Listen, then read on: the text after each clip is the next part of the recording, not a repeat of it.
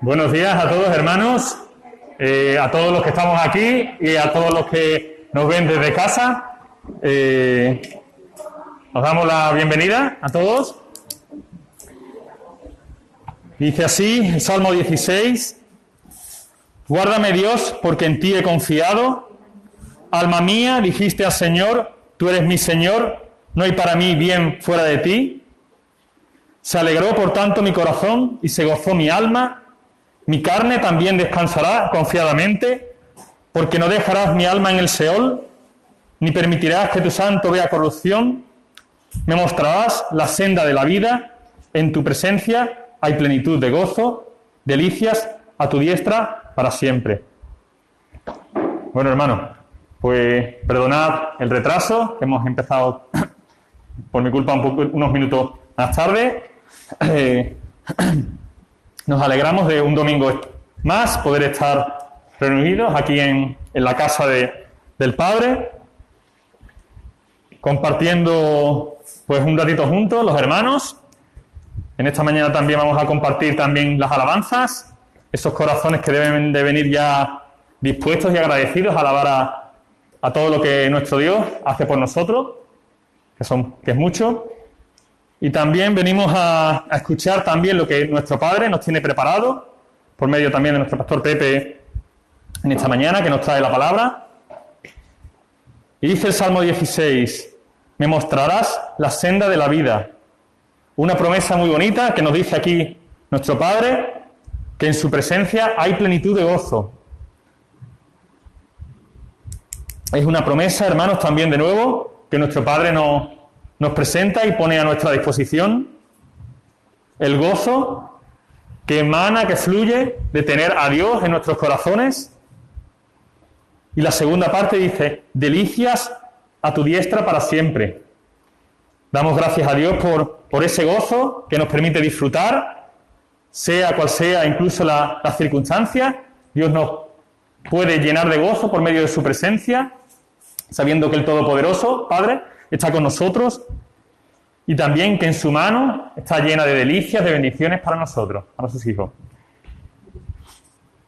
Vamos a hacer una oración también, hermano.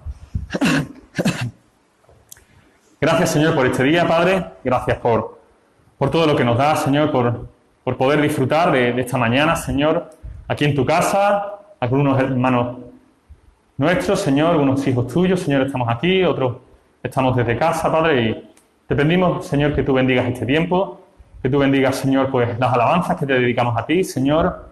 Como se ha dicho en otra ocasión, tú quieres que nuestras vidas sean un sacrificio vivo, una alabanza diaria hacia ti, Señor, no un solo día, sino que sea una vida entregada, Padre, a ti. Y también te pedimos por la palabra que en esta mañana se va a predicar, Señor, que pueda llevar el propósito que tú quieres, cumplir lo que tú quieres, Señor, en nuestras vidas. Que nosotros nos esforcemos, Señor, y hagamos todo lo que está de nuestra parte para poder llevarla a cabo y aplicarla a nuestras vidas, Padre. Te damos gracias, Señor, también por todos los hermanos, por los que están pasando dificultad, enfermedad o por desánimo, y por aquellos que no pueden estar aquí, por trabajo, también te pedimos, Señor. Gracias, Padre, por todas tus bendiciones. En tu nombre precioso. Amén. Pues vamos a hacer, hermanos, ahora una lectura que se encuentra en Salmo 24. Salmo 24 lo va a hacer nuestra hermana Marialena. Del Señor es la tierra y todo lo que hay en ella, el mundo y cuanto lo habita. Porque Él la afirmó sobre los mares, la estableció sobre los cielos. ¿Quién puede subir al monte del Señor? ¿Quién puede estar en su lugar santo? Solo el de más limpia su corazón. El que no adora ídolos, paga ni jura porque Él es. Quien Dios bendiciones del Señor, Dios es el Salvador de la justicia. Tal es la generación de los que viven, de los que buscan tu rostro, oh Dios de Jacob. Eleven puertas sus criterios, levántense puertas antiguas, te va a entrar el Rey de la gloria. ¿Quién es este Rey? ¿Quién es este Rey de la gloria? El Señor, el fuerte y valiente, el Señor, el valiente guerrero.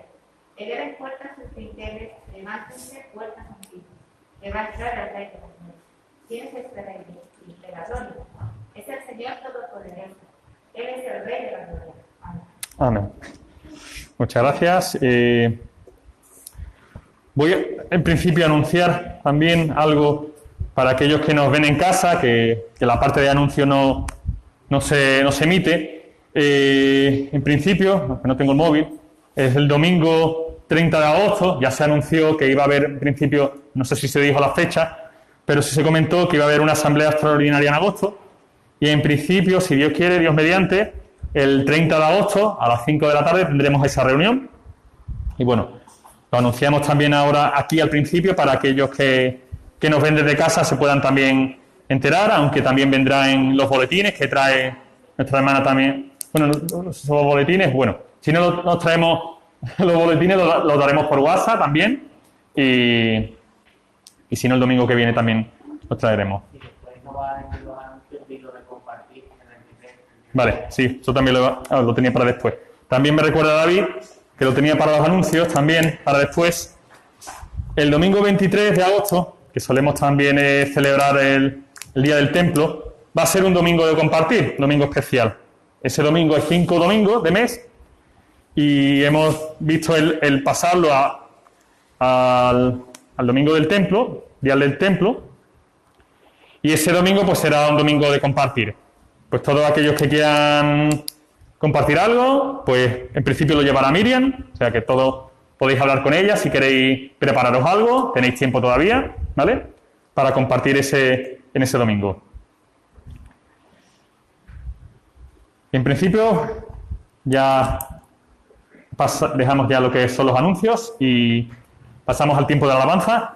Y de nuevo, como siempre, hermanos, pues intentemos concentrarnos de lo que estamos cantando y a quién se lo estamos cantando y cómo se lo estamos cantando. Vamos al tiempo de alabanza, hermano.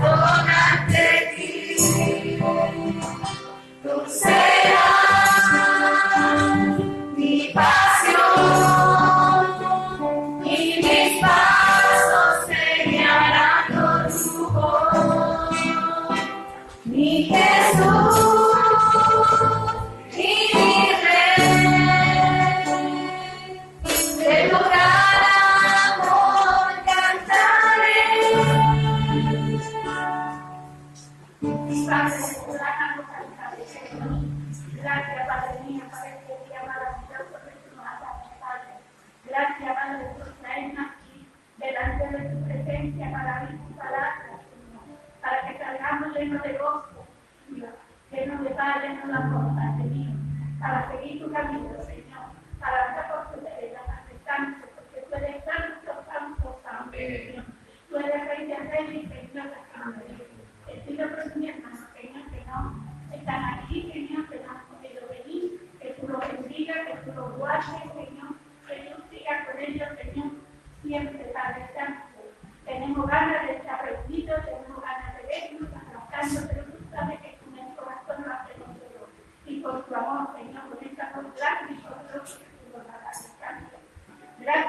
mío, por siempre lo que dice tu palabra, Señor. Te cantamos, Señor. Buenas tardes, Padre. Padre mío, cuida de los niños pequeñitos, Señor, de los matrimonios, de los mayores, Padre, de este jardín precioso, Señor, que tú tienes en esta iglesia y fuera de esta iglesia que también habrá muchos hermanos. Cuídalo, Padre mío. Con tus manos sobre el mundo, Señor, que la gente está un poco ahí. Pero nosotros seguimos aquí, Señor, y usamos para darles de tus palabras, a poder participar, Señor. Y gracias, yo te doy por ello, que gracias por esta felicidad, Señor, por lo que nos va a venir, nosotros compartir, Señor, que es una gloria que tú nos has dado, una bendición, para poder ayudar a los demás. Gracias a esta maravillosa bendición. En el bendito nombre de Dios, amado. Amén. Amén.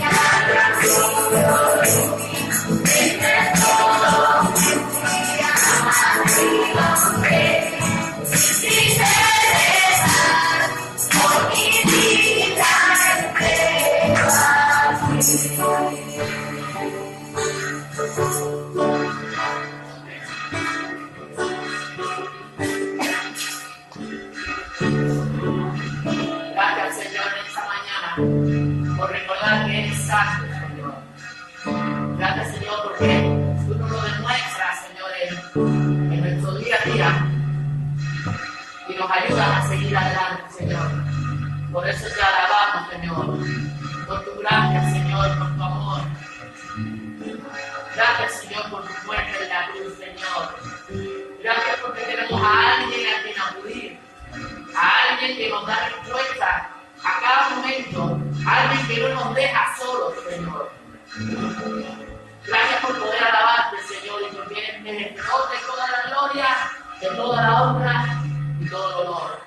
En el nombre de Jesús. Amén.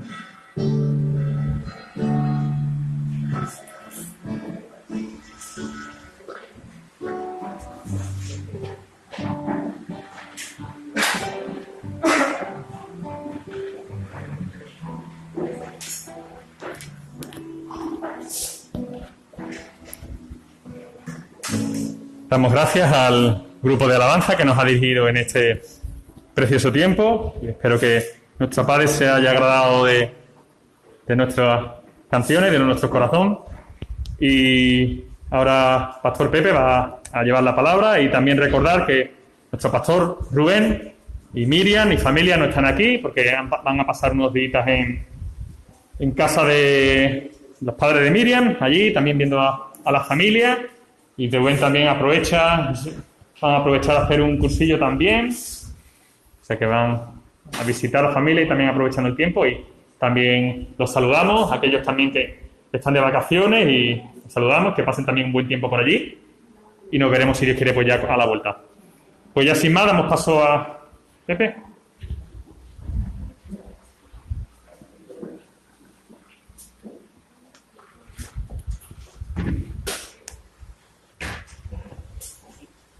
Me chocaba con esa pata. Ya, no te choque tú.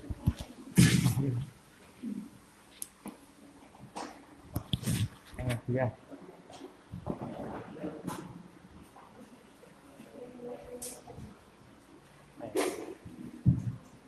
Pero ahí no va a llegar el virus, tranquilo.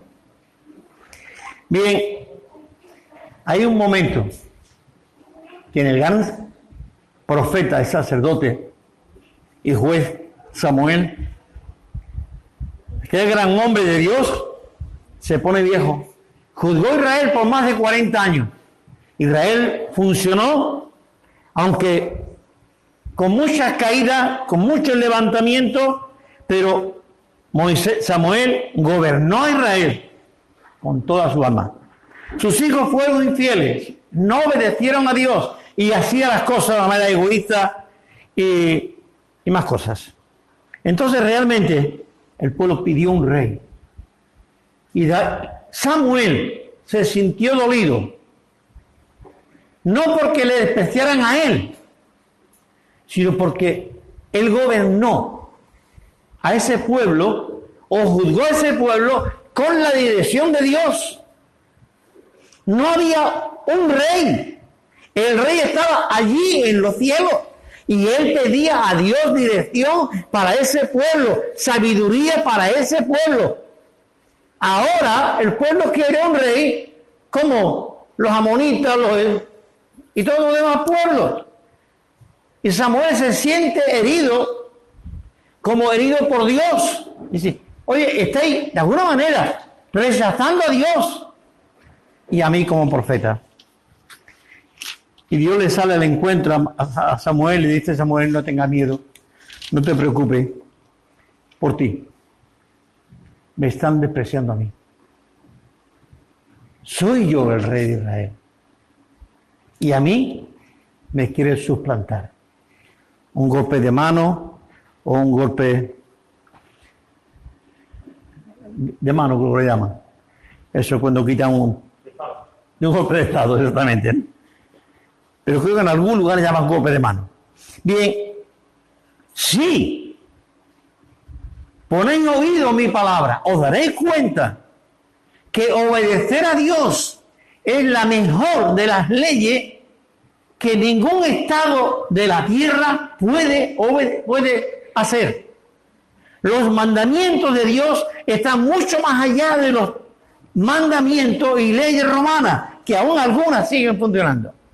Sin embargo, los mandamientos de Dios no solamente fueron escritos en piedra, sino que fueron escritos en los corazones de cada uno de nosotros. Mira el reloj. ¿Quién nos enseñó a obedecer a nuestros padres? ¿Quién nos enseñó a obedecer a nuestras madres cuando nacimos? ¿Quién puso en el corazón de la madre que quisiera hacer que había engendrado? ¿Quién nos enseñó a respetar a los mayores? Eso es algo que lo traemos de nosotros desde que nacemos. Luego, como el árbitro, pues cada uno se tiende a un lado, ¿verdad? Pero la idea viene ahí. ¿Quién enseñó al hombre a buscar una existencia superior a él para adorarla? ¿Quién? El hombre trae dentro de sí la semilla de ese Dios rey. Pero el hombre se busca la suya. Vale, tenemos que avanzar un poco y encontramos que todos los profetas vienen anunciando el reino de Dios, el reino de Jehová, el reino de los cielos. Bien, hay una parábola que todos lo sabéis, yo no la voy a citar ahora, ni he buscado dónde está, que un rey quiso hacer boda para su hijo y mandó a sus criados a buscar a los invitados.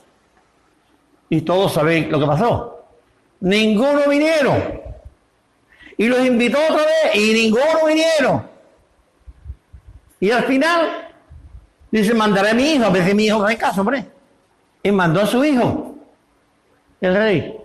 Y a este lo mataron. Vamos a hacer lo que nos dé la gana. Punto. Y lo mataron. Es una descripción de lo que el mensaje que los profetas tuvieron todo el Antiguo Testamento.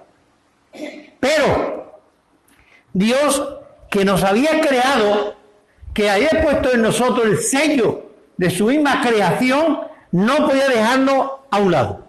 La promesa que Dios le dio a Abraham y que le dio a Adán y a Eva, sino cuando de ti nacerá aquel que va a redimir al mundo. Recordemos esto.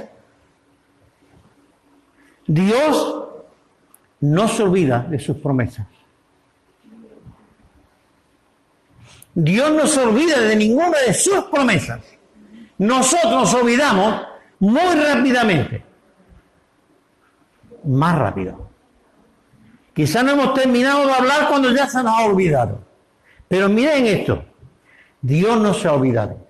Y pasados los tiempos, de los tiempos, dice el apóstol Pablo, escribiendo la carta a los Gálatas, una expresión que debe de quedar grabada. Llegado el cumplimiento del tiempo. Dios tenía su tiempo. Dios tenía y tiene su tiempo. Nadie le va a quitar su tiempo a Dios. Nadie podrá retrasar o hacer retrasar los proyectos y planes de Dios. Llegado su momento, Dios mandó a su Hijo. ¿Para qué vino el Hijo de Dios? Para anunciar nuevamente y las condiciones de aquel reino que el Padre dijo: vosotros seréis mi real tesoro, un reino de sacerdotes.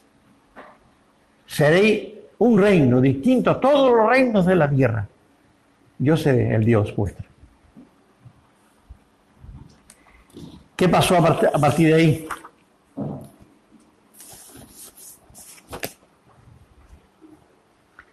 Que hay un mensaje nuevo y un predicador nuevo. Un mensaje nuevo con un predicador nuevo, optado por un predicador nuevo. Los profetas a ninguno le escucharon, según la parábola. Pues ahora Dios ha dicho, mandará a mi hijo. A veces a mi hijo le hacen caso. Bien, ¿cuál fue el primer mensaje que predica Jesús?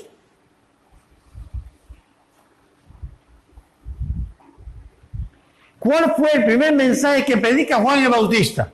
Quizá por ahí cae antes. ¿Cuál es el primer mensaje que da Juan el Bautista? El arrepentimiento. ¿El arrepentimiento de qué? ¿Y cuáles son los pecados? El no haber aceptado el reino de Dios y haber hecho el reino de los hombres. Y gobernar como gobiernan los hombres, haciendo lo que hacen los hombres, viviendo como viven los hombres, y no conforme a lo que Dios estaba dictando. Pon oído a lo que te estoy diciendo y hazlo. Era el mensaje de Dios a Moisés, dile esto a mi pueblo, que hagan esto. Él puede hacer todo lo contrario. ¿Qué mensaje? Arrepentidos de vuestros pecados, de vuestra desobediencia, de no haber dado a Dios la gloria, la honra de vida. El mensaje primero de Juan fue ese. 3:1. Creo que es. Jesús sigue con el mismo mensaje. Arrepentido y creer al Evangelio. Desde entonces dice el texto de Juan 4, perdón, Mateo 4, empieza diciendo de esa manera: arrepentidos porque el reino de los cielos se os ha acercado. ¿De qué manera yo puedo ser parte de ese reino de Dios? Si oyereis, si aceptarais los mandamientos de Dios, seréis mi real tesoro. ¿Qué tengo que hacer yo para pertenecer o estar en ese reino de Dios mañana? En ese lugar que Dios tiene preparado, según palabra de Jesús, para nosotros. ¿Qué tengo que hacer? Aceptar que Dios es el Rey, que Dios es el Señor, que Jesús es el Señor. Y como Señor que es, Él pondrá la última ficha del ajedrez. Sí, Él será el que ponga la última ficha. Y no como yo decía hace varios domingos, que un gran estadista dijo: aquí se nos acaba la historia. Con esto se nos acaba la historia. La historia no se acaba cuando el hombre decida. La historia la va a acabar Dios, cuando ponga su ficha. Y los demás tendremos que decir todo. A ver, yo sé que la mascarilla nos tapa. ¿A qué? ¿Qué vamos a decir todo? Amén. Amén. Porque nadie puede mover una ficha sin la orden de Dios. Viene un hombre a Jesús de noche, que sabe que hay un reino en los cielos, que sabe que hay un reino al cual parece que Jesús pertenecía. Y él dice: sabemos que viene de Dios, del reino de Dios. Y Jesús le contesta una cosa muy curiosa: Nicodemos, si tú no naces de nuevo, y se estaba refiriendo a qué. Si tú no tiras por la borda toda la basura de tu justicia y esa ley tan judía que tenéis ahí tan torcida o retorcida y aceptáis el mensaje del reino de Dios, no podrás entrar al reino de Dios. Si tú no naces de nuevo, tú no podrás entrar al reino de Dios. Si tú no empiezas arrepintiéndote de tus pecados, de haber dejado a Dios a un lado y su reino y su gloria para darle gloria a los hombres, hacer los mandamientos de los hombres, obedeciendo a los hombres y haciendo por naturaleza lo que es conforme al pecado. Este es el reino de Dios. El reino de Dios es que Dios quiere de alguna manera entablar su reino en la tierra. Bien, cuando Jesús está enseñando en Mateo 5 al 7 creo que es, el Sermón del Monte, termina diciendo: cuando oréis, ¿recordáis? Parte de esa oración dice: Padre nuestro que estás en los cielos. Y termina diciendo: hágase. ¿Alguien me ayuda? Hágase tu voluntad en la tierra como en el cielo. No tu voluntad en el cielo y en la tierra. No, no, no. Hágase tu voluntad aquí en la tierra como se está haciendo ahora mismo en los cielos. ¿De qué nos estaba hablando? No de un invertir y poner a los ángeles en la tierra y nosotros en los cielos, no. Es llevar a nosotros a los cielos. Estando aquí en la tierra, tratar de obedecer, de amar, de servir al Dios del cielo. No hay otro mandamiento más grande que el que nos amemos nosotros unos a otros como Cristo nos ha amado. Y entonces estaremos haciendo lo que se hace en los cielos, amándonos unos a otros como Dios nos ama. El reino de los cielos no es un lugar mítico que está allí perdido y que nadie lo encuentra. Bien, hay una serie de personas que por muchas razones no pueden venir por la iglesia y me gustaría decirles unas cuantas cosas a vosotros que estáis en casa, ¿vale?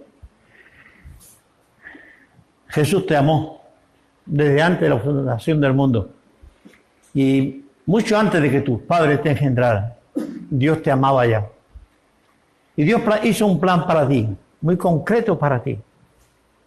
Dios te preparó no para que sirviera al diablo, sino para que sirviera a Él. Dios te equipó lo suficientemente perfecto para que tú pudieras amarle, servirle, honrarle y estar un día con Él en los cielos. Esto no ocurría por tu impotencia y la mía del pecado. Pero entonces Él siguió amándote y amándome. Y Él dijo, voy a ir a la tierra, Padre, y me voy a poner en el lugar de Juan, de Antonio, de Perico, o de Juana, o de Pepa, o de María. Yo me voy a poner en su lugar, Padre, para que yo no tenga que ir a la cruz. Y quizá hoy más que nunca Jesús te puede mostrar sus manos y sus pies taladrados, y su costado por la lanza, y su frente por las espinas. Y te dice, por ti fue. Eso es lo que Dios tiene para ti. No te creas que tú eres fruto de un encuentro emocional de tus padres. Tú eres fruto de un plan y un proyecto de Dios, muy definido. Y Dios tiene para ti todo eso y mucho más. Me gustaría que pudieras entrar un poco en lo que estamos diciendo. Dios tiene un reino para ti. Dios tiene un reino para que tú seas rey y sacerdotes. Cuando terminemos, voy a citar un texto del apóstol Pedro para que así puedas entender mejor el plan que Dios tiene para ti. Bien, espero que sigas escuchando después de esto. Hay un mensaje nuevo. ¿Cuál es la buena nueva de salvación? ¿Cuál es la buena nueva que Jesús anuncia? Dice, arrepentido y creer. Desde entonces vino Jesús anunciando las buenas nuevas del reino. ¿Cuáles son las buenas nuevas del reino? La aceptación pública. La aceptación pública de tu fe en Jesucristo. De aceptarle a Él, no como tu salvador. Qué bueno, ya me salvó. ¡Ah, qué bueno! Vale, te ha salvado. Pero ahora tú eres súbdita de su reino. Súbdito de su reino. ¿Qué tienen que hacer los súbditos de un reino?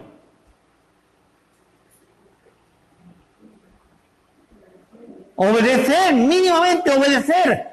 Y pagar los impuestos, hermano, también. No nos olvidemos de la ofrenda. ¿Vale? La ofrenda no es esto. La ofrenda es el corazón tuyo. Bien, hermano, a veces no estoy en el tema de la ofrenda. Otro día tocaría eso y no me toca a mí. Yo tocaría a David.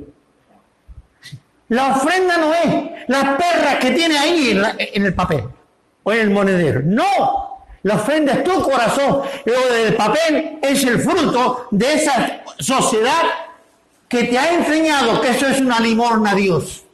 No, es tu corazón lo que tienes que poner.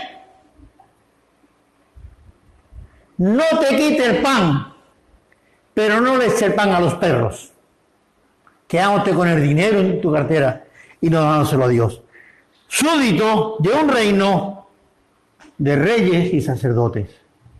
Dios quiere que tú reines con Él un día. Bien, acepta de una manera pública. Bien, cada día se hace menos. Pero en mis tiempos se pedía públicamente. Sí, públicamente. ¿Quién quiere aceptar a Jesucristo hoy como su único y suficiente Salvador?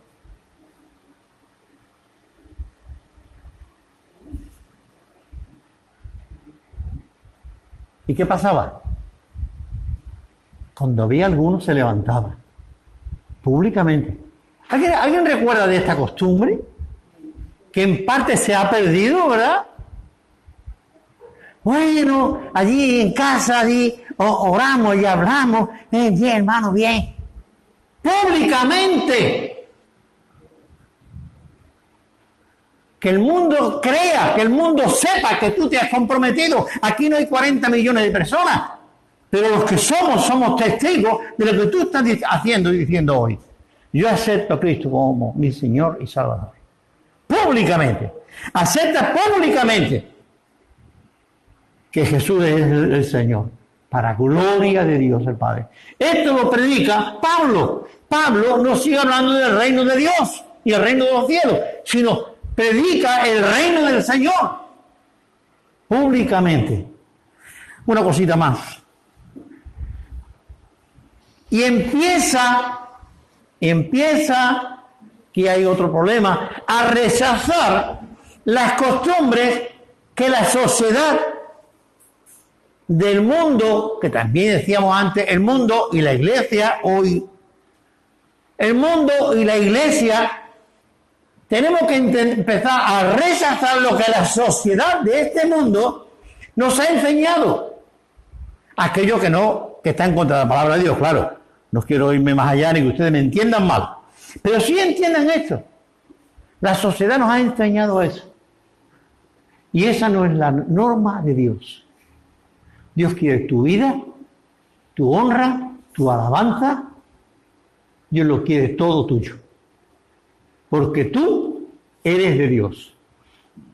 Contigo, con lo que tienes, con lo que eres, todo tuyo. Bien. Ana María menciona muchas veces, hablando de orar por sus hijos, aman los hijos de la promesa, ¿vale? Y me gusta, porque cuando yo me convertí, aunque no tenía ni novia, pero había una promesa: serás salvo tú y tu casa. Sí, es que lo que tú eres, lo que tú puedes ser, lo que tú llegarás a ser, a tener, tú eres mío, yo te compré. Jesús pagó. Bien, vamos a ir adelantando un poco. Cuando los apóstoles reciben este mandamiento en el Marco 1:15, le digo, ir por todo el mundo y predicar las nuevas del reino. Las nuevas del reino. ¿Cuál era? Las nuevas del reino. Que Dios no es un Dios egoísta. Que la sociedad está pensando que le coge la mata. Aquí te cojo y aquí te mato. Y el que la hace, la paga. Jesús viene dando un mensaje y le dice a los discípulos, ir y predicar. ¿Qué es lo que tienen que predicar? El juicio de Dios. Es lo que menos predicaron, el juicio de Dios. Predicaron el amor de Dios. Predicaron el perdón de Dios. Predicaron el arrepentimiento de pecado. Eso es lo que ellos tenían que predicar, no el juicio de Dios, ya lo sabemos. La gente sabe que hay un juicio, que no lo quieran creer otra cosa, pero sí tienen que saber que hay un Dios de amor, un Dios que le perdona, un Dios que ya le ha perdonado si cabe, que hay un Dios que le ama, un Dios que le sustenta hoy, que te ha dado hoy un desayuno y que te va a dar una comida y que te ha dado una noche de descanso y que tiene un techo, que tiene una ropa y que tiene una familia que te quiere. Eso te lo ha dado Dios. Hazle saber a la gente que hay un Dios de amor. Que los reyes de la tierra, cada uno tiene sus maneras y cada vez peor. El reino de Dios no ha cambiado desde que Dios hace su primera apariencia en la tierra. Y hace una promesa a Adán y a Eva. Y Pablo repite el tiempo, dice, llegado el cumplimiento del tiempo de aquella promesa. Aquí está.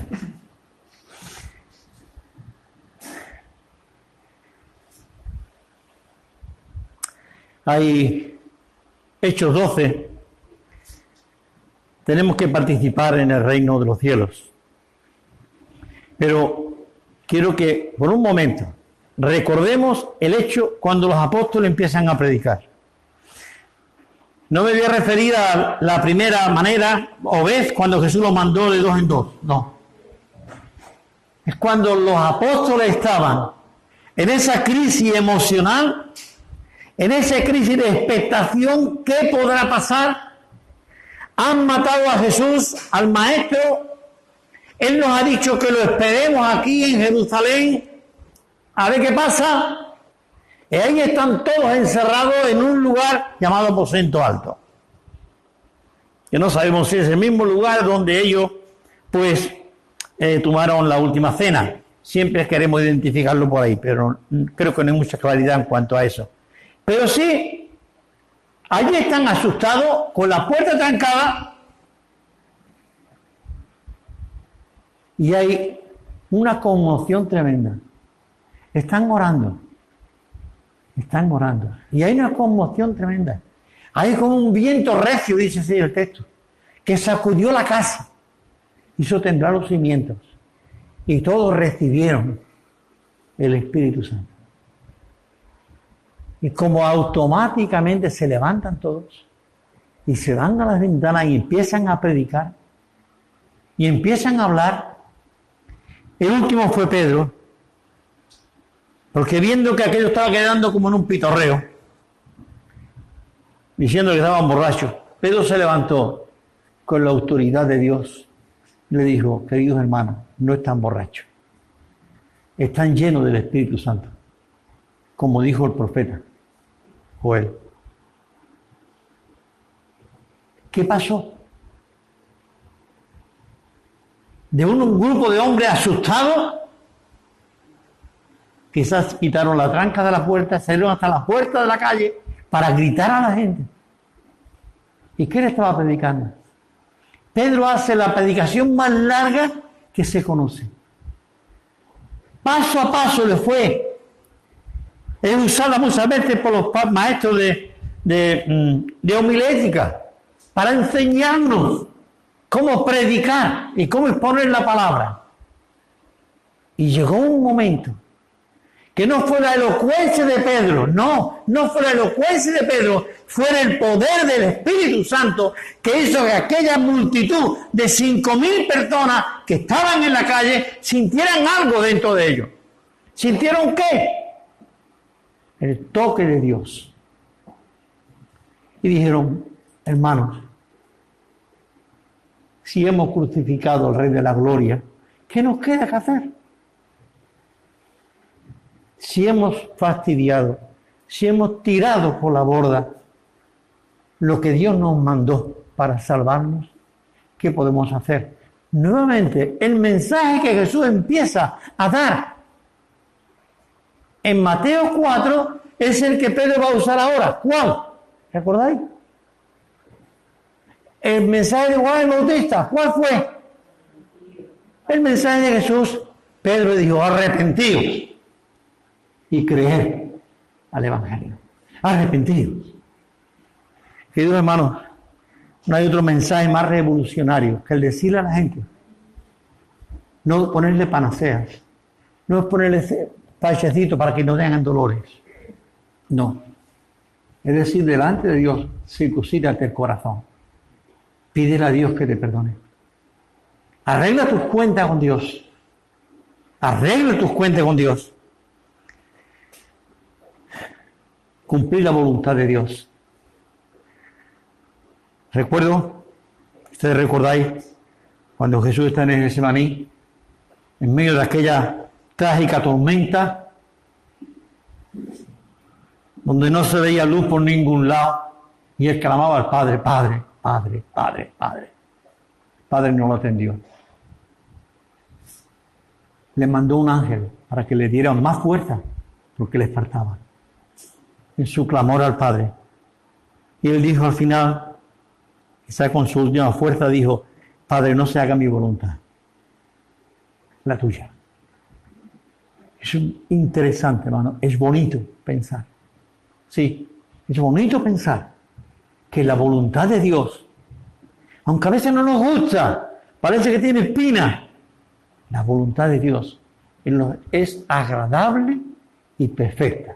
Dice Romanos 12, 1. Agradable y perfecta.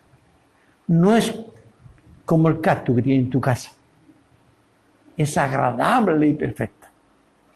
Vosotros sois, y leo el último texto que dije, primera de Pedro 2, 9 al 11, dice: vosotros sois iglesia tengo entre paréntesis, soy linaje escogido, real sacerdocio, nación santa, pueblo adquirido, comprado por Dios, para que anunciéis las virtudes de aquel que os llamó de las tinieblas a la luz admirable.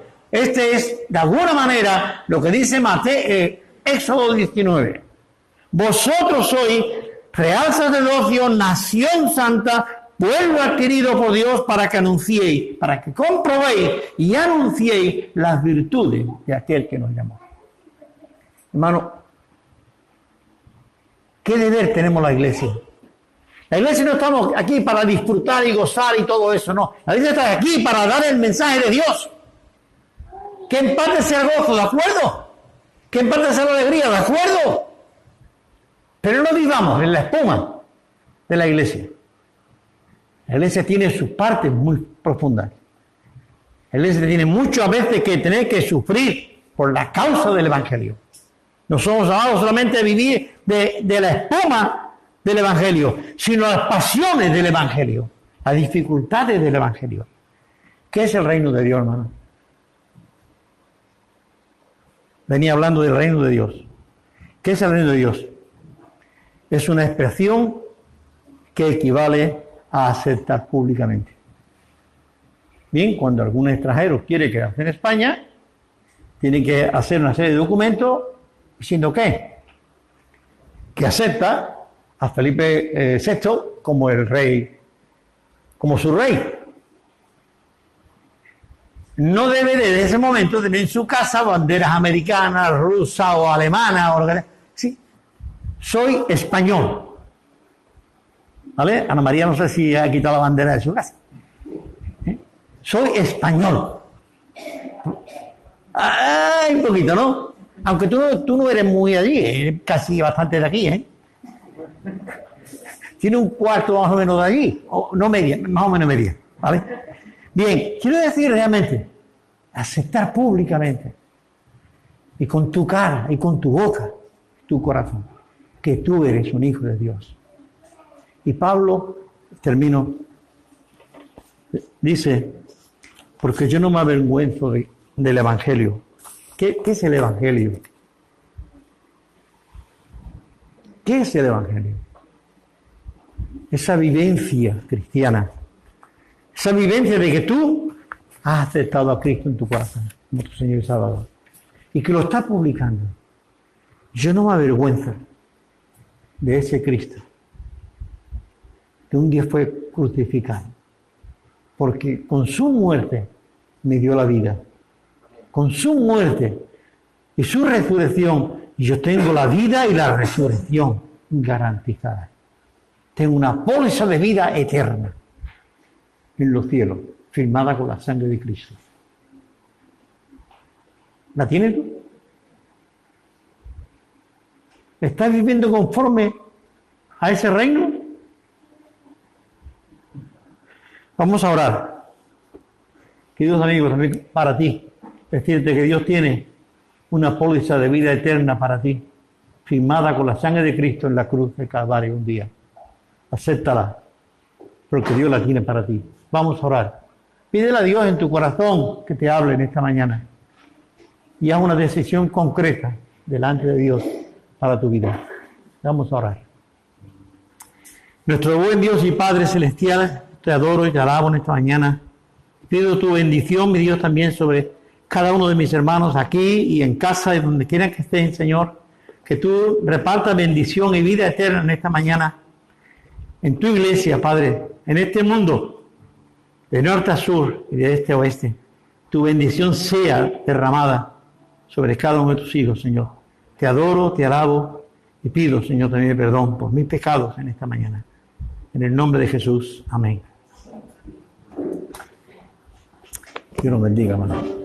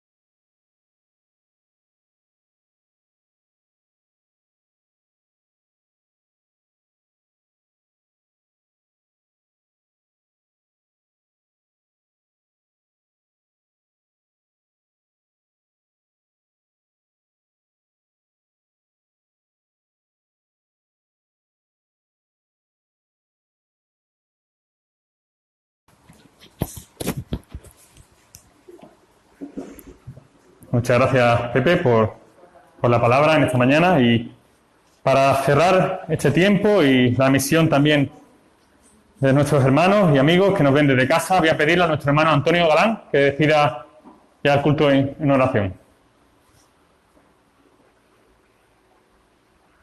Padre, te damos las gracias porque podemos estar aquí juntos en tu nombre, porque podemos alabarte y que podemos adorarte. Porque podemos, Señor, atender a tu mensaje, a tu palabra. Le damos las gracias por tu palabra y queremos, Señor, que sirva para mí mismo, para que nuestras vidas, nuestras almas, y que nos pueda, Señor, ayudar y a las próximas semanas del cambio, Señor. Queremos glorificarte a ti, Señor de Dios. Queremos que glorifiques también a los hermanos que no han podido venir hoy, que sanamos desde Jesús, pueda ayudar a queremos alabarte y glorificarte porque una de las maneras, Señor, de alabarte a ti y de glorificarte a ti es